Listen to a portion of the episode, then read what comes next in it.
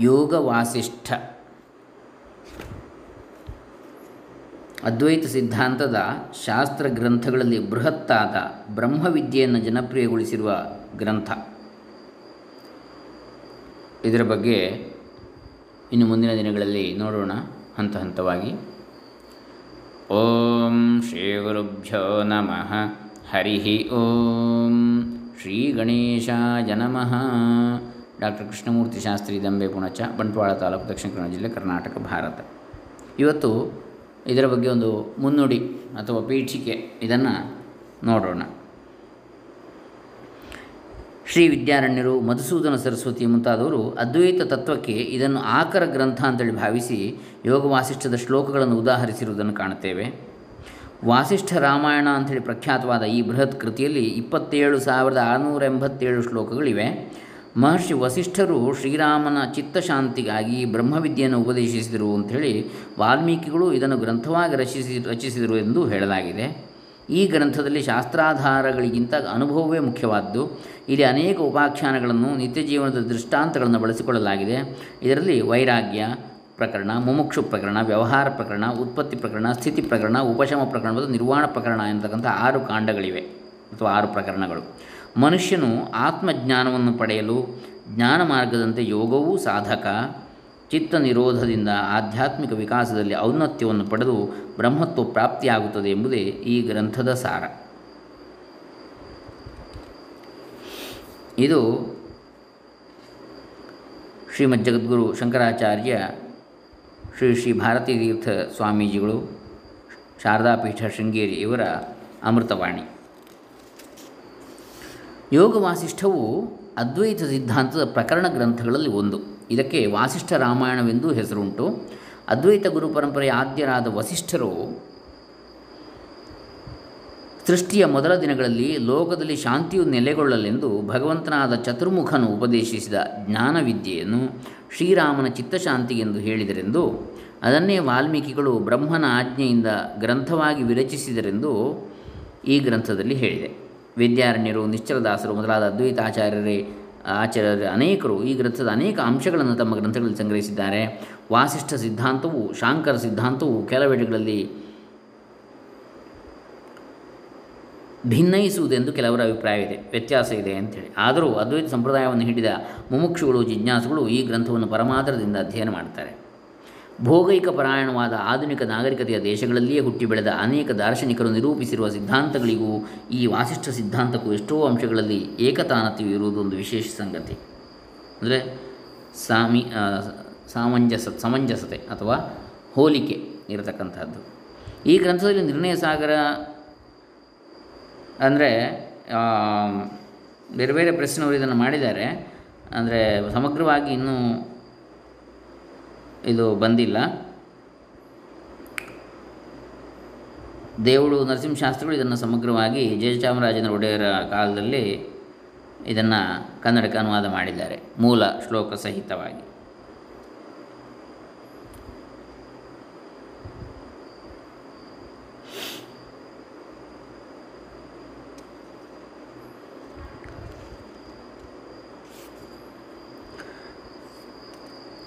ಕನ್ನಡ ಸಾಹಿತ್ಯ ಕ್ಷೇತ್ರದಲ್ಲಿ ಇದೊಂದು ಅತ್ಯಂತ ಮೇರು ಕೃತಿ ಅಂತೇಳಿ ಹೇಳ್ಬೋದು.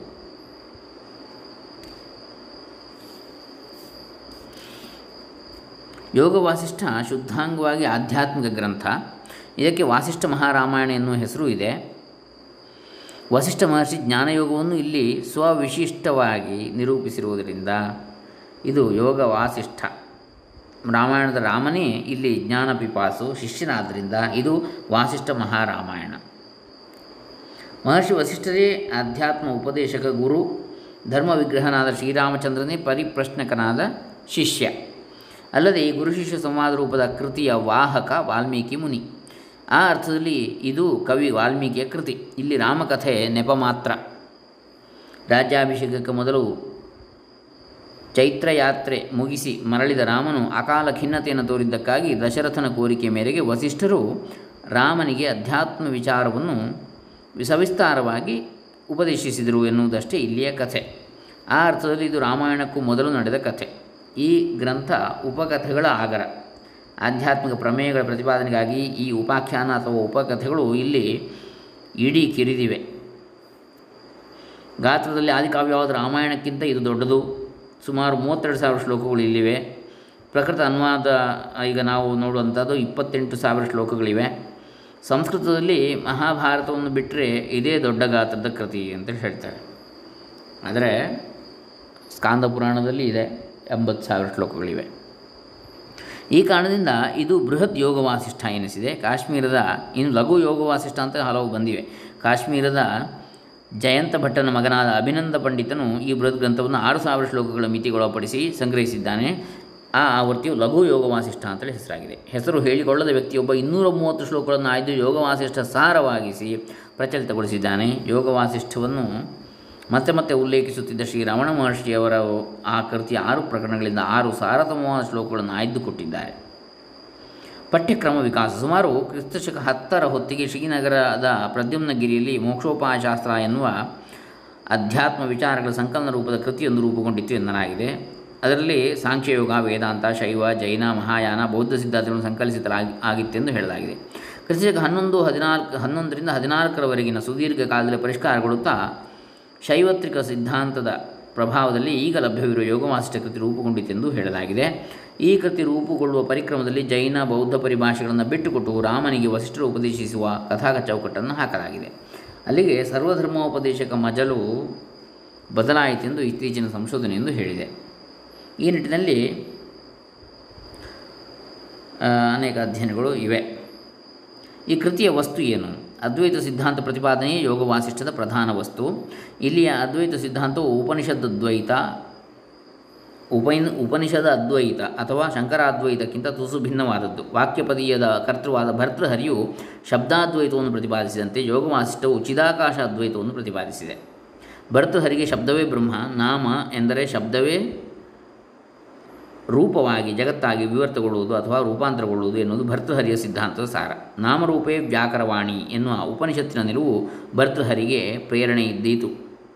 ಯೋಗ ವಾಸಿಷ್ಠಕ್ಕೂ ಉಪನಿಷತ್ತಿನ ದಹರಾಕಾಶದ ಪರಿಕಲ್ಪನೆಯು ಪ್ರೇರಣೆಯಾದಂತೆ ತೋರುತ್ತದೆ. ಬೌದ್ಧ ದರ್ಶನದ ಶೂನ್ಯವಾದವು ಹಿನ್ನೆಲೆಯಾಗಿದ್ದೀತು. ಯೋಗ ವಾಸಿಷ್ಠದಲ್ಲಿ ಮೂರು ನೆಲೆಯ ಆಕಾಶವನ್ನು ಕಾಣುತ್ತೇವೆ. ಚಿದಾಕಾಶ, ಚಿತ್ತಾಕಾಶ ಮತ್ತು ಬಾಹ್ಯ ಅಥವಾ ಸ್ಥೂಲ ಆಕಾಶ ಈ ಜೀವ ಜಗತ್ತುಗಳಿಗೆ ಮೂಲ ಕಾರಣ ನಿತ್ಯವೂ ಸತ್ಯವೂ ಆದ ಚಿದಾಕಾಶ. ಚಿದಂಬರ ಎನ್ನುವ ಹೆಸರು ನಮ್ಮಲ್ಲಿ ಪ್ರಚಲಿತವಾಗಿದೆ. ಅಂಬರ ಅಂದರೆ ಆಕಾಶ. ಆ ಚಿದಂಬರವೇ ಅಥವಾ ಚಿದಾಕಾಶವೇ ಉಪನಿಷತ್ತು ಹೇಳುವ ಪರಂಬ್ರಹ್ಮ. ಚಿತ್ತಾಕಾಶ ಎನ್ನುವುದು ಸಮಷ್ಟಿ ಮನಸ್ತತ್ವ. ಚಿತ್ತಸ್ಥಿತಿಯ ಮೂಲಕ ಅಂತಃಕರಣದ ಉಪಾಧಿವಶವಾಗಿ ವ್ಯಷ್ಟಿಯ ಅಥವಾ ವ್ಯಕ್ತಿಯ ಕಲ್ಪನೆ. ಅಂತಃಕರಣಗಳು ಅಂದರೆ ಬುದ್ಧಿ, ಮನಸ್ಸು, ಚಿತ್ತ, ಅಹಂ ಎನ್ನತಕ್ಕಂಥ ನಾಲ್ಕು. ಈ ಪ್ರತ್ಯೇಕತೆಯಿಂದ ಒಂದು ವ್ಯಕ್ತಿಯ ಕಲ್ಪನೆ ಬರ್ತದೆ, ಪ್ರತ್ಯೇಕ ಸಮಷ್ಟಿ ಮನಸ್ತತ್ವ, ಚಿತ್ತಾಕಾಶದಿಂದ. ಚಿತ್ತದಲ್ಲಿ ಕಲ್ಪಿತವಾದ ವ್ಯಷ್ಟಿ ಸಮಷ್ಟಿ ರೂಪದ ಬ್ರಹ್ಮಾಂಡ ಸ್ಥೂಲ ಆಕಾಶದಲ್ಲಿ ತೋರುತ್ತದೆ. ಬ್ರಹ್ಮಾಂಡ. ಹೊರಗೆ ಕಾಣತಕ್ಕಂಥ ಆಕಾಶದಲ್ಲಿ ತೋರುತ್ತದೆ. ಮನಃಕಲ್ಪಿತವಾದ ಬ್ರಹ್ಮಾಂಡದ ಒಳ ಹೊರಗೆ ಅಥವಾ ಆಚೆ ಈಚೆಗೆ ತೋರುವ ಅಮೂರ್ತವಾದ ಅವಕಾಶವೇ ಸ್ಥೂಲಾಕಾಶ ಅಥವಾ ಬಾಹ್ಯಾಕಾಶ.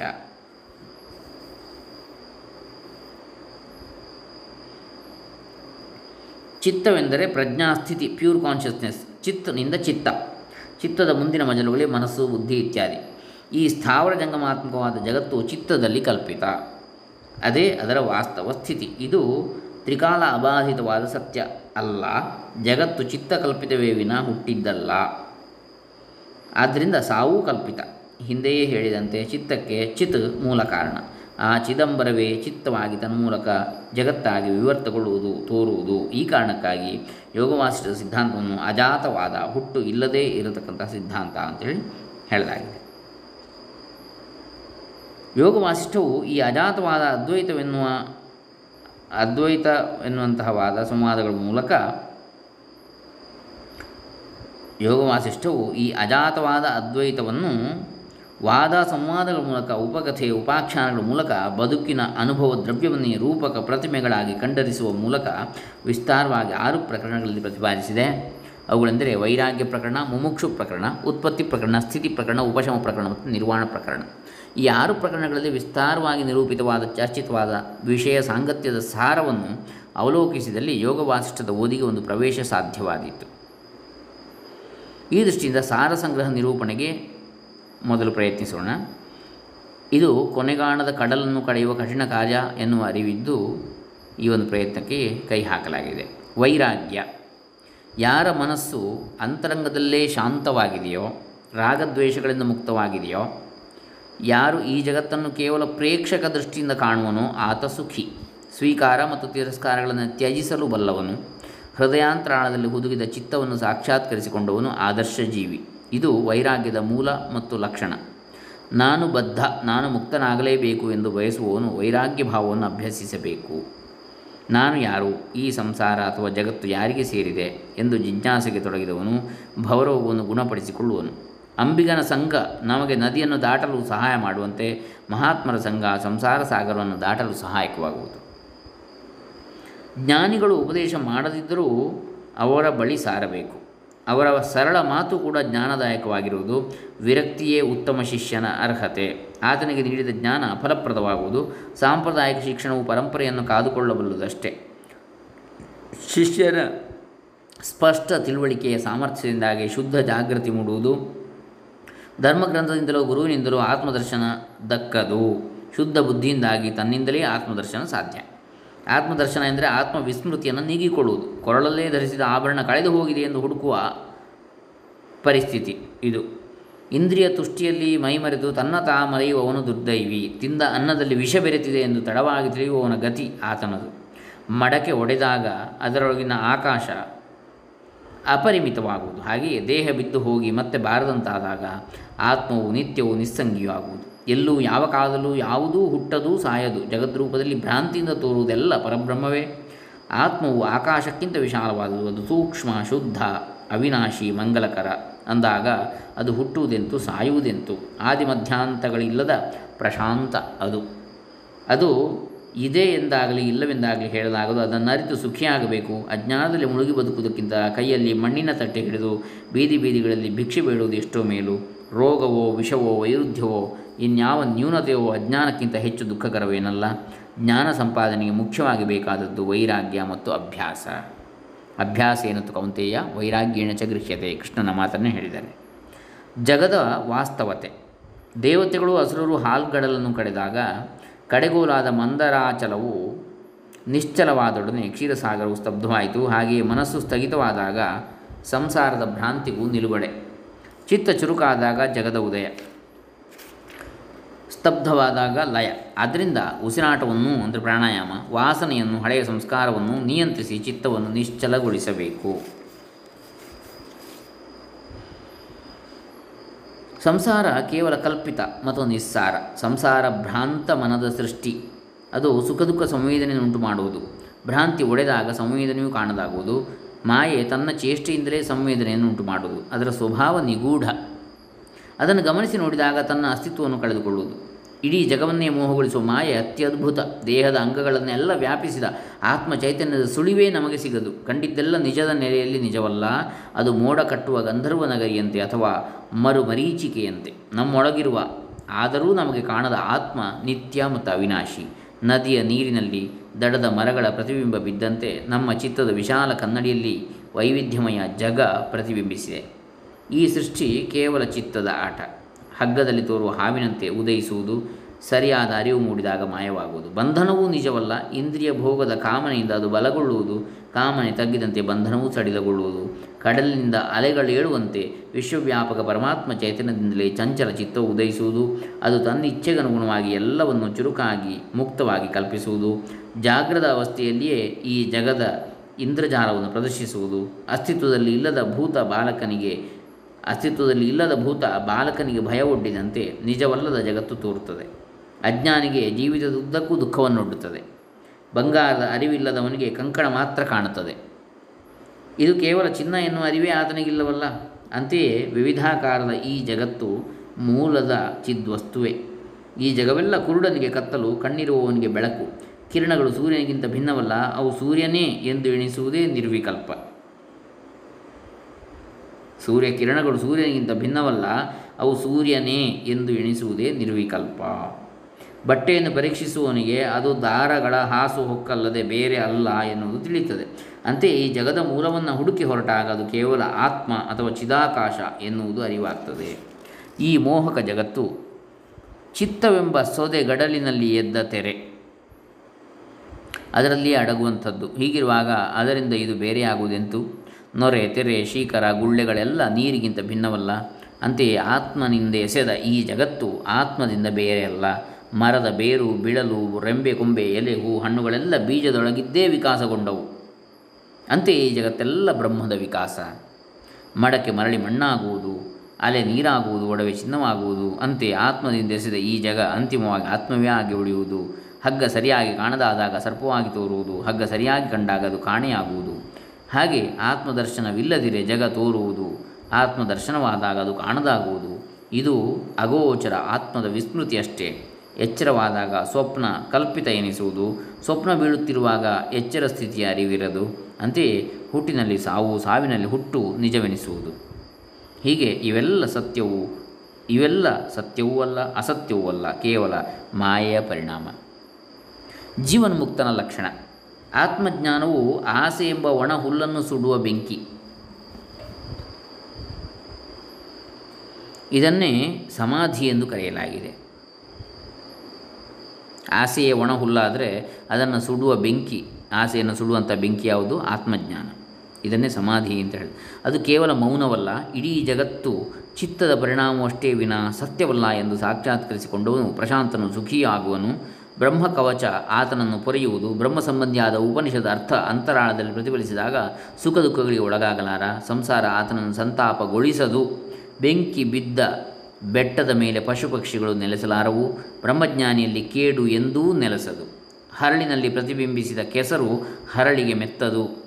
ಸತ್ಯ ಸಾಕ್ಷಾತ್ಕಾರವಾದವನಿಗೆ ಕರ್ಮಫಲ ಲೇಪಿಸದು. ಆತ್ಮಜ್ಞಾನಿಯು ಬಾಹ್ಯ ಕರ್ಮಗಳಲ್ಲಿ ನಿರತನಾಗಿಯೂ ಸದಾ ಅಂತರಂಗದಲ್ಲಿ ನಿರ್ಲಿಪ್ತನಾಗಿರುವನು. ಗಾಢ ನಿದ್ದೆ ಹೋದವನಂತೆ ಪ್ರಶಾಂತನಾಗಿರುವನು. ಅದ್ವೈತವು ದೃಢವಾಗಿ ಮನವರಿಕೆಯಾದಾಗ ಪರಿಪೂರ್ಣ ಮನಃಶಾಂತಿಯನ್ನು ಅನುಭವಿಸುವನು. ಅಂಥ ಯೋಗಿ ಜಗತ್ತನ್ನು ಕನಸೆಂದು ಭಾವಿಸಿಯೇ ಕಾರ್ಯಮಗ್ನನಾಗುವನು. ಸತ್ಯಜ್ಞಾನಿಗೆ ಸಾವು ಹಿಂದೆ ಬರಲಿ ಅಥವಾ ಯುಗದ ಕೊನೆಗೆ ಬರಲಿ ಬರಲಿ ಅಥವಾ ಬರುವುದಿರಲಿ, ಆತ ಬಾಧೆಗೊಳಗಾಗದೆ ಜೌಗು ನೆಲದಲ್ಲಿ ಹುದುಗಿದ ಚಿನ್ನದಂತೆ ನಿರ್ಲಿಪ್ತನಾಗಿರುವನು. ಆಸೆಯನ್ನು ಮೀರಿದವನು ಆ ಕ್ಷಣದಲ್ಲಿ ಆತ್ಮಜ್ಞಾನವನ್ನು ಪಡೆಯುವನು. ಹಾಗಾದಾಗ ಕಾಶಿಯಲ್ಲಿ ಸತ್ತರೇನು, ಕೊಳಚೆಯಲ್ಲಿ ಸತ್ತರೇನು? ಆಸೆಯನ್ನು ಮೀರಿದವನಿಗೆ ವಿಶಾಲ ಭೂಮಿ, ಕೇವಲ ಆಕಳ ಹೆಜ್ಜೆ ಗುರುತು, ಮೇರು ಪರ್ವತ, ಮಣ್ಣ ದಿಣ್ಣೆ, ವಿಸ್ತಾರದ ಅಗಸ, ಪುಟ್ಟ ಭರಣಿ, ಮೂರು ಲೋಕವೂ ಹುಲ್ಲಿನೆಳೆ, ಬಯಲಿನಲ್ಲಿರುವ ಪಾತ್ರೆ ಒಳಗೂ ಹೊರಗೂ ಬರಿದು, ಅದೇ ಕಡಲಿನಲ್ಲಿ ಮುಳುಗಿದ ಪಾತ್ರೆ ಒಳಗೂ ಪೂರ್ಣ, ಹೊರಗೂ ಪೂರ್ಣ, ಪರಿಪೂರ್ಣ. ಜೀವನ್ಮುಕ್ತನೆಂದರೆ ಈ ಜಗದ ಸಂಗತಿಗಳನ್ನು ಬಯಸದೆ, ಬಯಸದಿರದೆ ಗಾಢನಿದ್ದೆ ಹೋದವನಂತಿರುವವನು. ದೇಹ ಧರಿಸಿದ್ದು ಆಶಾಪಾಶದ ಗಂಟುಗಳಿಂದ ಬಿಡಿಸಿಕೊಂಡು ಸಂದೇಹವನ್ನೆಲ್ಲ ನೀಗಿಕೊಂಡವನು. ದೀಪದ ಚಿತ್ರದಂತೆ ಬದ್ಧನಾಗಿದ್ದು ಬಿಡುಗಡೆಗೊಂಡವನು. ಅಹಮಿಕೆಯ ಪ್ರವೃತ್ತಿಯನ್ನೆಲ್ಲ ಧ್ಯಾನವನ್ನೂ ಕೂಡ ತೊರೆದವನು. ಆಸೆ ಗತಿಸಿದ ಉದಾರ ಹೃದಯಿಯೇ ಜೀವನ್ಮುಕ್ತ. ಆತ ಕರ್ಮ ಮಾಡುವನೇ, ಧ್ಯಾನ ಮಾಡುವನೇ ಇಲ್ಲವೇ ಎನ್ನುವುದಲ್ಲ, ಅನಾತ್ಮ ವಸ್ತುವಿನಲ್ಲಿ ಆತ್ಮಭಾವನೆಯೇ ಬಂಧ. ಅದರ ಪರಿಹಾರವೇ ಮೋಕ್ಷ. ಸದಾ ಮುಕ್ತ ಸ್ವಭಾವದ ಆತ್ಮಕ್ಕೆ ಬಂಧವೂ ಇಲ್ಲ, ಬಿಡುಗಡೆಯೂ ಇಲ್ಲ. ಮೋಕ್ಷ ಎನ್ನುವುದು ಅಂತರಿಕ್ಷದಲ್ಲೋ, ಪಾತಾಳದಲ್ಲೋ, ಭೂಲೋಕದಲ್ಲೋ ಇರುವುದಲ್ಲ. ಹೊತ್ತಿ ಉರಿಯುವ ಆಸೆಯನ್ನು ಆರಿಸುವುದೇ ಮೋಕ್ಷ. ಬುದ್ಧಿ, ಅವಿದ್ಯೆ, ಮನಸ್ಸು, ಜೀವ ಯಾವುದೂ ವಾಸ್ತವವಾಗಿ ಇಲ್ಲ. ಅವೆಲ್ಲವೂ ಬ್ರಹ್ಮದಲ್ಲಿ ಕಲ್ಪಿತ. ಅನಂತ ಚಿತ, ಆನಂದ, ನಿರ್ಗುಣ, ಅದ್ವಿತೀಯದಲ್ಲಿ ನೆಲೆಸಿದವನಿಗೆ ಬಂಧ ಮೋಕ್ಷಗಳ ಪ್ರಶ್ನೆಯೇ ಸಂಭವಿಸುವುದು. ಮನಸ್ಸು ತನ್ನ ಕ್ರಿಯೆಯ ಮೂಲಕ ಬದ್ಧವೆನಿಸುವುದು. ಪ್ರಶಮನಗೊಂಡಾಗ ಮುಕ್ತ ಎನಿಸುವುದು ಮನೋಲಯ. ಅವಿಭಕ್ತವಾದ ಚಿತ್ತವು ಆಶಾ ವಿಷಯಗಳನ್ನು ಕಲ್ಪಿಸಿ ಬೆನ್ನು ಹತ್ತಿದಾಗ ಮನಸ್ಸು ಎಂದು ಕರೆಸಿಕೊಳ್ಳುವುದು. ನಿಂತ ನೀರಿನಲ್ಲಿ ಅಲೆಗಳೇಳುವಂತೆ ಸರ್ವವ್ಯಾಪಿಯು ಸರ್ವಶಕ್ತನೂ ಆದ ಭಗವಂತನಿಂದಲೇ ವಿಭಿನ್ನ ವಿಷಯಗಳ ಕಲ್ಪನಾ ಶಕ್ತಿಯು ಉದಯಿಸುವುದು, ಗಾಳಿಯಿಂದ ಹೊತ್ತಿ ಉರಿಯುವ ಬೆಂಕಿ ಗಾಳಿಯಿಂದಲೇ ನಂದುವುದು. ಅಂತೆ ಕಲ್ಪನೆಯು ಕಲ್ಪನೆಯಿಂದಲೇ ನಾಶವಾಗುವುದು, ತಪ್ಪು ಕಲ್ಪನೆಯಿಂದಾಗಿ ಸಾರತಮವಲ್ಲದ್ದು, ಅನಾತ್ಮ ಸಾರವತ್ತಾದದ್ದು ಆತ್ಮ ಎನ್ನಿಸುವುದು. ನೈಜವಲ್ಲದರಲ್ಲಿ ನೈಜ ಭಾವನೆಯನ್ನುಂಟು ಮಾಡುವ ಸಂಗತಿಯೇ ಚಿತ್ತ. ಇದು ಅನ್ಯ, ಇದು ನಾನು, ಇದು ನನ್ನದು, ಇಂಥ ಭಾವನೆಗಳ ಮೊತ್ತವೇ ಮನಸ್ಸು. ಇದನ್ನು ಕುಟ್ಟಿ ಪುಡಿ ಮಾಡಿದಾಗ ಮನಸ್ಸು ಲಯಗೊಳ್ಳುವುದು. ಕೆಲವು ಸಂಗತಿಗಳನ್ನು ಬಯಸುವುದು, ಕೆಲವನ್ನು ನಿರಾಕರಿಸುವುದು ಮನದ ಸ್ವಭಾವ, ಅದೇ ಬಂಧ. ಬೇರೆ ಏನಲ್ಲ. ಮನಸ್ಸೇ ಈ ಜಗದ ಸೃಷ್ಟಿಕರ್ತ, ಮನಸ್ಸೇ ವ್ಯಕ್ತಿ, ಮಾಡುವುದು ಮನಸ್ಸೇ ವಿನಾ ದೇಹವಲ್ಲ. ಹೆಂಡತಿಯನ್ನು ಅಪ್ಪಿ ಮುದ್ದಾಡುವ ತೋಳುಗಳೇ ಮಗಳನ್ನು ಅಪ್ಪಿ ಮುದ್ದಾಡ್ತವೆ. ವಿಷಯಗಳನ್ನು ಗ್ರಹಿಸುವ ಕಾರಣವೂ ಸಾಧನವೂ ಮನಸ್ಸೇ. ಮೂರು ಲೋಕಗಳು ಅದನ್ನು ಅವಲಂಬಿಸಿವೆ. ಅದು ಕರಗಿದರೆ ಜಗವೂ ಕರಗುವುದು. ಕಷ್ಟಪಟ್ಟು ಅದನ್ನು ಶುಚಿಗೊಳಿಸಬೇಕು. ಮನಸ್ಸು ಪೂರ್ವ ವಾಸನೆಗಳಿಂದ ಬದ್ಧವಾಗಿದೆ. ಪೂರ್ವ ಸಂಸ್ಕಾರಗಳು ಲಯವಾದಾಗ ಅದು ಮುಕ್ತವಾಗುತ್ತದೆ. ವಿವೇಕದಿಂದ ವಾಸನೆಯನ್ನು ಕ್ಷಯಿಸಬೇಕು, ಕ್ಷಯಗೊಳಿಸಬೇಕು. ಕರಿ ಮೋಡವು ಚಂದ್ರನನ್ನು, ಮಸಿಯು ಬಿಳಿಗೋಡೆಯನ್ನು ಮಲಿನಗೊಳಿಸುವು. ಹಾಗೆ ಆಸೆಯ ಕೇಡು ಮನ ಮನವನ್ನು ಮನ, ಮಲಿನಗೊಳಿಸುವುದು. ಅಂತರ್ಮುಖಿಯಾದ ಮನಸ್ಸಿನಿಂದ ಮೂರು ಲೋಕಗಳನ್ನು ಒಣ ಹುಲ್ಲಿನಂತೆ ಕಾಣು. ಜ್ಞಾನಾಗ್ನಿಯಲ್ಲಿ ಅರ್ಪಿಸಿದ ಹವಿಸ್ಸಿನಂತೆ ಮನವು ಭ್ರಾಂತಿಯ ಕಾಳಿಕೆಯನ್ನು ಕಳೆದುಕೊಳ್ಳುವುದು. ಮನಸ್ಸು ಜಾಗ್ರದ ಅವಸ್ಥೆಯಲ್ಲಿ ಘೋರ, ಸ್ವಪ್ನ ಸ್ಥಿತಿಯಲ್ಲಿ ಉಪಶಾಂತ, ಸುಷುಪ್ತಿಯಲ್ಲಿ ಮೂಢ. ಈ ಮೂರು ಅವಸ್ಥೆಯಲ್ಲಿ ಇಲ್ಲದಾಗ ತುರೀಯದಲ್ಲಿ ಲಯ. ವಿವೇಕಿಗಳ ಒಡನಾಟ, ವಾಸನಾ ತ್ಯಾಗ, ಆತ್ಮಜಿಜ್ಞಾಸೆ, ಪ್ರಾಣಾಯಾಮ ಇವು ಮನಸ್ಸನ್ನು ಜಯಿಸುವ ಸಾಧನಗಳು. ನಾನು ಬ್ರಹ್ಮವಲ್ಲ, ಬ್ರಹ್ಮ ಭಿನ್ನ ಎನ್ನುವ ಭಾವನೆಯೇ ಮನಸ್ಸಿನ ಬಂಧ. ಅಹಂ ಬ್ರಹ್ಮಾಸ್ಮಿ ಎನ್ನುವ ಸಾಕ್ಷಾತ್ಕಾರದಿಂದ ಮನಸ್ಸು ಮುಕ್ತ. ವಾಸನಾಕ್ಷಯ. ನಾನು ಯಾರು ಎನ್ನುವ ಆತ್ಮ ಸ್ವಭಾವದ ಜಿಜ್ಞಾಸೆಯೇ ಮನವೆಂಬ ಕೇಡಿನ ಗಿಡದ ಬೀಜವನ್ನು ಸುಡುವ ಬೆಂಕಿ. ಯಾರ ಅರಿವು ದೃಢವಾಗಿದ್ದು ಜಿಜ್ಞಾಸೆಯೇ ಕನ್ನಡಿಯಲ್ಲಿ ಪ್ರತಿಬಿಂಬಿಸಿದೆಯೋ ಆತನನ್ನು ಯಾವ ಭಾವನೆಯೂ ಬಾಧಿಸದು. ಚಿತ್ರದಲ್ಲಿರುವ ಬಳ್ಳಿಯನ್ನು ಗಾಳಿ ಅಲುಗಾಡಿಸದು. ಚಿತ್ರದಲ್ಲಿರುವ ಬಳ್ಳಿಯನ್ನು ಗಾಳಿ ಅಲುಗಾಡಿಸ್ತದ? ಸಾಧ್ಯ ಇಲ್ಲ. ಆತ್ಮದ ಸತ್ಯತೆಯನ್ನು ಕುರಿತ ಜಿಜ್ಞಾಸೆಯೇ ಜ್ಞಾನವೆಂದು ಬಲ್ಲವರು ಹೇಳ್ತಾರೆ. ಹಾಲಿನಲ್ಲಿರುವ ಸಿಹಿಯನ್ನು ತಾನೇ ಅನುಭವಿಸಬೇಕಾದದ್ದು. ಜಿಜ್ಞಾಸೆಯಿಂದ ಆತ್ಮ ಸಾಕ್ಷಾತ್ಕಾರದವರಿಗೆ, ವರೆಗೆ ಬ್ರಹ್ಮ, ವಿಷ್ಣು, ಶಿವ ಕೇವಲ ಕರುಣಾಪಾತ್ರರು. ಏನಿದು ಈ ವಿಶಾಲ ವಿಶ್ವ? ನಾನು ಯಾರು ಎಂದು ನಿರಂತರ ಜಿಜ್ಞಾಸೆಗೆ ತೊಡಗಿದವನಿಗೆ ಈ ಜಗತ್ತು ನಿಜಕ್ಕೂ ಸತ್ಯವಲ್ಲ ಎನ್ನುವುದು ಗೋಚರಿಸುವುದು. ಸಕಲವು ಬ್ರಹ್ಮವಿಕಾಸ ಎಂದು ಮನವರಿಕೆ ಆದವನಿಗೆ ಅಜ್ಞಾನ ದೂರವಾಗಿ ಪೂರ್ವವಾಸನೆಯೂ ಕಾಣದಾಗುವುದು. ಮರು ಮರೀಚಿಕೆಯನ್ನು ಅರಿತವನಿಗೆ ಅಲ್ಲಿ ನೀರು ಕಾಣಿಸದು. ಪ್ರಾಣಾಯಾಮದಿಂದ ಅಥವಾ ವಾಸನಾ ಕ್ಷಯದಿಂದ ಮನವು ಮನವಾಗಿ ಇರದು. ನಮಗೆ ರುಚಿಸಿದ್ದನ್ನು ಆಯ್ದುಕೊಳ್ಳಬೇಕು. ಒಂದು ಧ್ಯಾನ ಯೋಗ ಮತ್ತೊಂದು ಜ್ಞಾನಯೋಗ. ದೃಢ ನಿಶ್ಚಯವಿದ್ದಲ್ಲಿ ಅಜ್ಞಾನಿ ಕೂಡ ವಿಷವನ್ನು ಅಮೃತವಾಗಿಯೂ ಅಮೃತವನ್ನು ವಿಷವಾಗಿಯೂ ಪರಿವರ್ತಿಸಬಲ್ಲ. ಈ ದೇಹವನ್ನು ಸತ್ಯವೆಂದು ಭಾವಿಸಿರುವವರೆಗೆ ಅದು ದೇಹದ ಉದ್ದೇಶವನ್ನು ಈಡೇರಿಸುವುದು. ಅಸತ್ಯವೆಂದು ಅದು ಆಕಾಶವಾಗುವುದು. ಬ್ರಹ್ಮಾನುಸಂಧಾನದಲ್ಲಿ ನಿರತನಾದ ಸಾಧಕನು ಶಾಂತನು ದುಃಖಮುಕ್ತನೂ ಆಗಿರುವನು. ಆಗ ಅವನೊಳಗಿನ ಅಹಮಿಕೆ ತಾನಾಗಿ ಸಾಯುವುದು. ಈ ಭೇದ ಪ್ರಪಂಚದಲ್ಲಿನ ವಿಷಯಗಳಲ್ಲಿರುವ ಸಾಂಗತ್ಯದ ಅರಿವಾದಾಗ ಆತ ಸದಾ ಅಂತರಂಗದ ಶಮಸ್ಥಿತಿಯಿಂದಾಗಿ ಪ್ರಶಾಂತನಾಗಿರುವನು. ಅಹಮಿಕೆಯ ಭಾವ ದೂರವಾಗಿ ಆಕಾಶದಂತೆ ಶುಚಿಯಾಗುವನು. ಅಂತರಂಗ ಶಾಂತವಾದರೆ ಇಡೀ ಜಗತ್ತು ಶಾಂತ ಅಂತರಂಗ ಕ್ಷೋಭೆಗೊಂಡರೆ ಇಡೀ ಜಗತ್ತು ಬೆಂಕಿಯ ಉಂಡೆ. ಆತ್ಮಧ್ಯಾನ. ನಾನು ಶುದ್ಧವೂ ನಿಷ್ಕಲಂಕವೂ, ಮಾಯೆಯನ್ನು ಮೀರಿದ ಅನಂತ ಚಿತ್ತವೂ ಆಗಿರುವೆನೇ ವಿನಾ ಕ್ರಿಯಾಶೀಲ ದೇಹವಲ್ಲ. ಮನಸ್ಸು, ಬುದ್ಧಿ, ಇಂದ್ರಿಯ ಮುಂತಾದವೆಲ್ಲ ಚಿತ್ತದ ಆಟ, ಅವು ನಿಜವಲ್ಲ. ಒಳನೋಟವಿಲ್ಲದರಿಂದಾಗಿ ಅವು ಅಸ್ತಿತ್ವದಲ್ಲಿರುವಂತೆ ತೋರುತ್ತವೆ. ಕಷ್ಟಕ್ಕೆ ನಡುಗದೆ ಸಿರಿತನದಲ್ಲಿ ವಿಶ್ವಮೈತ್ರಿಯಿಂದ ಸತ್ ಅಸತ್ಗಳ ಗೊಡವೆ ಇಲ್ಲದೆ ದುಃಖ ದೂರವಾಗಿ ಬದುಕುವೆನು. ನಾನು ನಿಷ್ಕ್ರಿಯ, ನಿಷ್ಕಾಮ, ಆಗಸದಂತೆ ಶುಭ್ರ ಹಪ ಹಪಿಕೆಯನ್ನು ತೊರೆದವನು ಪ್ರಶಾಂತ, ನಿರಾಕಾರ, ಅನಂತ, ಅಚಲ. ಮೂರು ಲೋಕಗಳು, ಪಂಚಭೂತಗಳು, ನಾನು ಶುದ್ಧ ಚಿತ್ತ ಪ್ರಜ್ಞೆ ಎನ್ನುವ ಸ್ಪಷ್ಟ ಅರಿವು ನನಗಿದೆ. ನಾನು ಎಲ್ಲವನ್ನೂ ದಾಟಿದವನು, ಎಲ್ಲೆಡೆ ಇರುವವನು, ಆಕಾಶದಂತೆ ನಾನು, ಆ ಸತ್ಯವೇ ನಾನು. ಇದಕ್ಕಿಂತ ಹೆಚ್ಚು ಏನನ್ನೂ ಹೇಳಲಾರೆ? ಅನಂತ ಚಿತ್ತದ ಕಡಲಿನಲ್ಲಿ ಕಲ್ಪಿತ ವಿಶ್ವದ ತೆರೆಗಳೇಳಲಿ ಕರಗಲಿ. ಅಲ್ಲಿ ಯಾವ ಏರುಪೇರುಗಳಿರದು ಚಿತ್ತದ ಅಪಾರ ಸಾಗರವಾದ ನನ್ನಲ್ಲಿ ಅದೆಂಥ ಅದ್ಭುತ? ಜೀವದ ತೆರೆಗಳು ಏಳುತ್ತವೆ. ಕೆಲಕಾಲ ಆಡುತ್ತವೆ ಮತ್ತೆ ಕಾಣದಾಗುತ್ತವೆ. ನನ್ನ ಅವಿದ್ಯೆಯಿಂದ ಅಸ್ತಿತ್ವದಲ್ಲಿದ್ದ ಜಗತ್ತು ಅಂತೆಯೇ ನನ್ನಲ್ಲಿ ಕರಗಿ ಹೋಗಿದೆ. ಈಗ ನಾನು ಚಿತ್ತದ ಪರಮಾನಂದವೇ ಜಗವೆಂದು ಸಾಕ್ಷಾತ್ತಾಗಿ ಅನುಭವಿಸುತ್ತಿದ್ದೇನೆ. ಅಂತರಂಗದ ಚಿದಾತ್ಮವಾಗಿ ಎಲ್ಲ ಜೀವಿಗಳಲ್ಲಿ ಅಂತರ್ಯಾಮಿಯಾಗಿ ನೆಲೆಸಿದ್ದೇನೆ. ಶುಚಿ ವಿಧಾನ. ಈ ದೇಹವೇ ನಾನು ಎನ್ನುವ ವಿಚಾರದಿಂದ ಜೀವ ಎಲ್ಲೆಡೆಯಿಂದ ದೃಢಬದ್ಧವಾಗಿದೆ.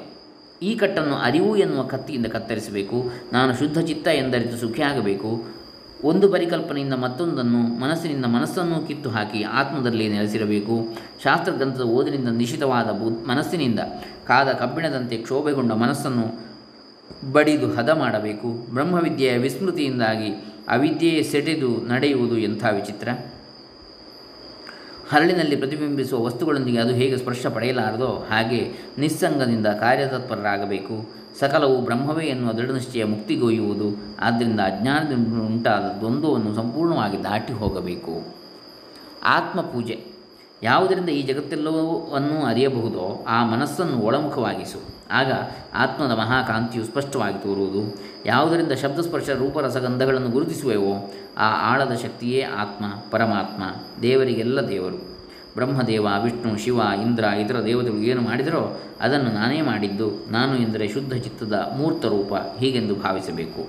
ನಾನೇ ಈ ವಿಶಾಲ ವಿಶ್ವ. ನಾನೇ ಅವಿನಾಶಿ ಪರಮಾತ್ಮ. ನಾನಲ್ಲದೆ ಭೂತವೂ ಇಲ್ಲ, ಭವಿಷ್ಯತ್ತೂ ಇಲ್ಲ. ಹೀಗೆಂದು ಪರಿಭಾವಿಸು, ಎಲ್ಲವೂ ಶುದ್ಧ ಚಿತ್ತವು, ಸಕಲರ ಆತ್ಮವು, ಅಗೋಚರವು ನಿರ್ವಿಕಾರವಾದ ಬ್ರಹ್ಮವೇ. ಹೀಗೆಂದು ಅನುಭವಿಸು, ನಾನಾಗಲಿ ನೀನಾಗಲಿ ಇಲ್ಲ, ಇರುವುದೆಲ್ಲ ನಿತ್ಯಾನಂದಮಯವಾದ ಬ್ರಹ್ಮವೊಂದೇ. ಸಾಮಾನ್ಯ ಜೀವಿಗೆ ದೃಕ್ ದೃಶ್ಯ, ಗ್ರಾಹ್ಯ, ಗ್ರಾಹಕ ಭೇದ ಇದೆ. ಆದರೆ ಯೋಗಿ ಆತ್ಮವನ್ನೇ ಪೂಜಿಸುವನು. ಆತ್ಮದರ್ಶನ. ದೇಹ, ಇಂದ್ರಿಯ ಮುಂತಾದವುಗಳ ಸಂಯೋಜಿತ ಘಟಕವು ತನ್ನ ಇಚ್ಛೆಯಂತೆ ಕ್ರಿಯಾಶೀಲವಾದಾಗ ಇದು ನಾನು ಎನ್ನುವ ಭಾವ ಉದಯಿಸುವುದು. ಈ ಅಹಮಿಕೆಯೇ ಜೀವ. ಅದು ಅವಿದ್ಯೆಯಿಂದ ಕಲುಷಿತ. ಎಲ್ಲವೂ ಆಕಾಶದಂತೆ ವ್ಯಾಪಕವಾದ ಚಿತ್ತ ಎನ್ನುವ ದೃಢ ನಿಶ್ಚಯ ಉಂಟಾದಾಗ ಎಣ್ಣೆ ತೀರಿದ ದೀಪದಂತೆ ಜೀವ ಆರಿ ಹೋಗುವುದು ಆಟಿಕೆಯ ಮನೆಯಲ್ಲಿ ನಿಜ ಆನೆಯನ್ನು ಆರೋಪಿಸಿ ಮಾಡುವ, ಆಡುವ ಮಗುವಿನಂತೆ ಅಜ್ಞಾನಿಯು ಆತ್ಮದಲ್ಲಿ ದೇಹ ಮುಂತಾದವುಗಳನ್ನು ಆರೋಪಿಸಿ ವ್ಯವಹರಿಸುವನು. ಆಭರಣಗಳು ಅನೇಕ, ಆದರೆ ಚಿನ್ನವಾಗಿ ಅದು ಏಕ. ಭೇದ ಪ್ರಪಂಚದ ವಸ್ತುಗಳು ಅನೇಕ, ಅಂತರ್ಯಾಮಿಯಾದ ಆತ್ಮ ಏಕ. ಧೂಳು, ಹೊಗೆ, ಮೋಡಗಳಿಂದ ಆಕಾಶವು ಮಲಿನವಾಗಿ ತೋರಿದಂತೆ ಶುದ್ಧ ಚೈತನ್ಯವು ಮಾಯಾಸಂಗದಿಂದ ಸುಖ ದುಃಖಾದಿ ಭವ ದೋಷಗ್ರಸ್ತವಾಗಿ ತೋರುವುದು. ಆತ್ಮವು ಶುದ್ಧ ಚಿತ್ ಸ್ವರೂಪದ್ದು, ಅದು ನಿತ್ಯ ಸರ್ವವ್ಯಾಪಿ ನಿರ್ವಿಕಾರಿ, ಸೂರ್ಯನಂತೆ ಸ್ವಯಂ ಪ್ರಕಾಶಕ. ಸರ್ವವ್ಯಾಪಿಯಾದ ಆತ್ಮಚೈತನ್ಯವೇ ಎಲ್ಲಕ್ಕೂ ಅಧಿಷ್ಠಾನ. ಬೇಗೆ, ಹೇಗೆ, ಬೆಂಕಿಗಿಂತ ಬೇರೆ ಅಲ್ಲವೋ, ಬಿಸಿ. ಹಾಗೆ ಶಾಂತಿಮಯ ಚಿತ್ತಕ್ಕಿಂತ ಅದು ಭಿನ್ನವಲ್ಲ. ಆತ್ಮ.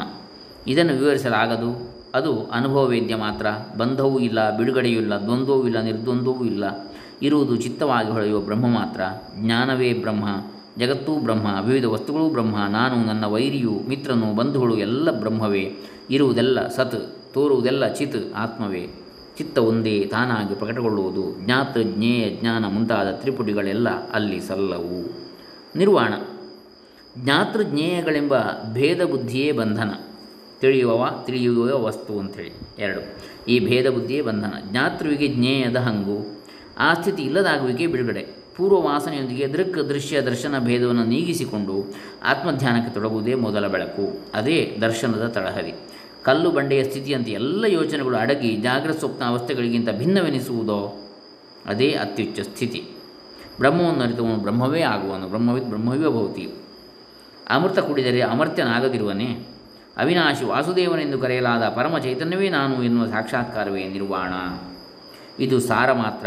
ಜ್ಞಾನ ಪರಂಪರೆಯನ್ನೇ ಬಲವಾಗಿ ಒತ್ತಾಯಿಸುವ ಯೋಗ ವಾಸಿಷ್ಠವು ಶಾಸ್ತ್ರದ ಶುಷ್ಕ ಶೈಲಿಯನ್ನು ಅನುಸರಿಸದೆ ರಸಮಯ ಕಾವ್ಯ ಶೈಲಿಯನ್ನು ತನ್ನದಾಗಿಸಿಕೊಂಡಿದೆ.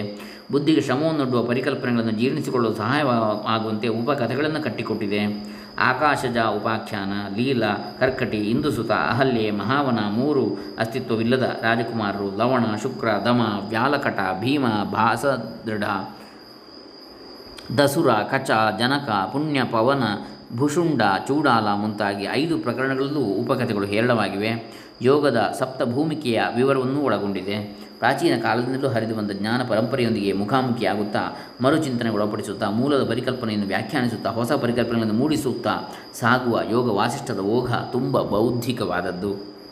ಶೈಲಿ ರಸವತ್ತಾದದ್ದು. ಆಧುನಿಕ ವಿಜ್ಞಾನದ ಆಸ್ಟ್ರೋಫಿಸಿಕ್ಸ್ ಮತ್ತು ಸೈಕಾಲಜಿಯ ಚಿಂತನೆಗೆ ಸಂವಾದಿಯಾದ ಮ್ಯಾನೇಜ್ಮೆಂಟ್ ಸಂಗತಿಗಳು, ವಿಷಯಕ್ಕೆ ಸಂಬಂಧಿಸಿದ ಅಂಶಗಳು ಇಲ್ಲಿ ಇವೆ ಎಂದು ಹೇಳಲಾಗಿದೆ.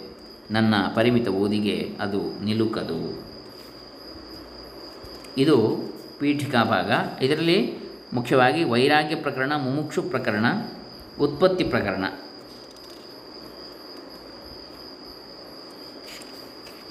ಇದು ಮೂರು, ಮತ್ತು ಇನ್ನು ಮೂರು. ಹೀಗೆ ಒಟ್ಟು ಆರು ಪ್ರಕರಣಗಳು ಇವೆ.